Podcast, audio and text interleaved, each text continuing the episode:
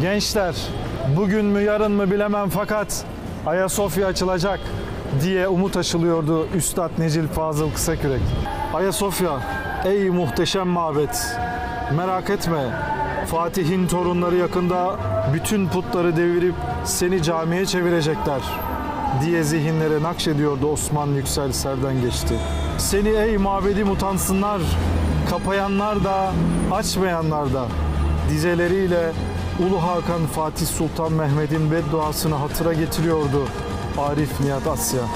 Ayasofya, hakkın batıla galebesinin sembolüdür sözleriyle Ulu Mabed'in zihinlerde ne anlama geldiğini hatırlatıyordu Necmettin Erbakan. Ve mübarek bir cuma günü Cumhurbaşkanımız Recep Tayyip Erdoğan Ayasofya'yı Diyanet İşleri Başkanlığı'na devreden kararnameyi imzaladı. Esaret bitti, zincirler kırıldı, tarihe not düşüldü yeniden. İslam alemi için egemenlik sembolü olan Ayasofya yeniden vaziyeti kutsiyesine çevrildi. 86 yıldır ayakkabılarla çiğnenen Ulu Mabet şimdi seccadelerle bezendi ve Nazen'in cemaatinin gözyaşları içinde secdeye kapanacağı anı bekliyor.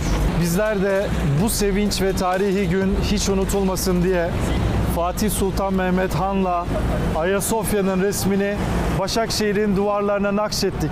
Hepimize hayırlı olsun.